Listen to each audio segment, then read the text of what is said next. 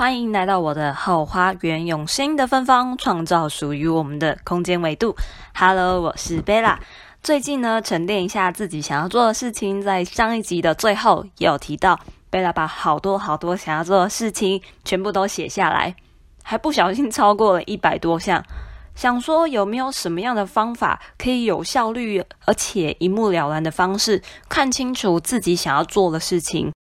看看有没有哪一些分类的项目特别的多，哪一些项目则是少之又少。不知道大家有没有使用过心智图呢？虽然没有真正去阅读过心智图的书籍或是特别去上课，只能粗略的使用它，结果出来异常的惊人，只能说相见恨晚。大家做了2-3个不一样的心智图，最神奇的是每一个主题的广度与延伸性的项目特别的多。简单来说呢，就是纵向的发展、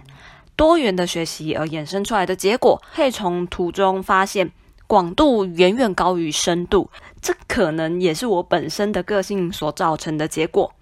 容易发现有趣的事情，也容易在事情做到某一个特定的程度时，开始对事情感到有些无趣，好像就会有一种一直在重复不断开始的感觉。今天呢，就想跟大家一起来剖析一下 Bella 的脑袋瓜里面到底都装了什么。那我们开始吧。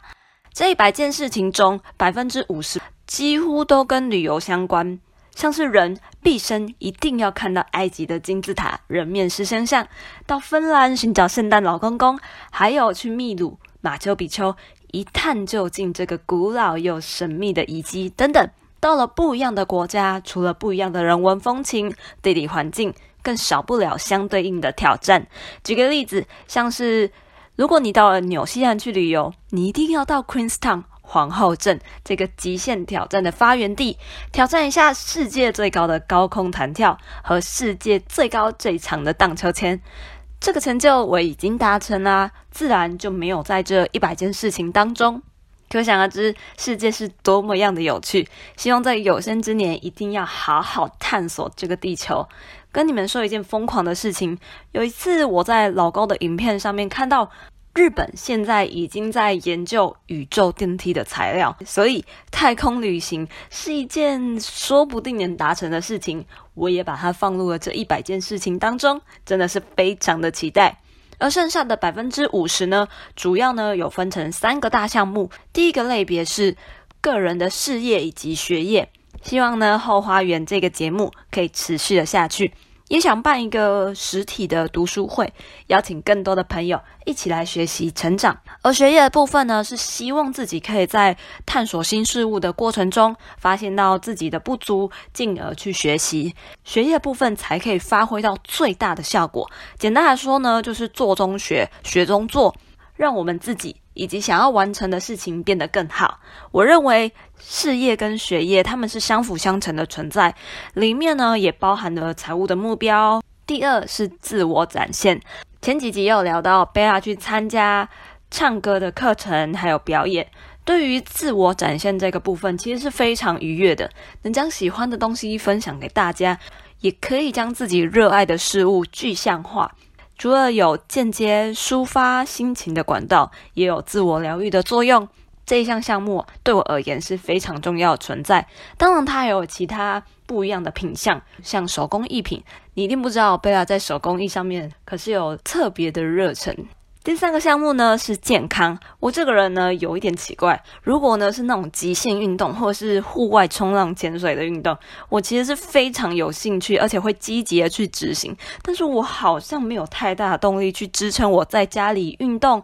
的习惯。可是呢，既然已经把运动清单列了出来，就要去执行。也刚好呢，现在是一个疫情的期间，不能出国，台湾的天气呢时而下雨又有阴天，真的是可以好好去执行运动这件事情。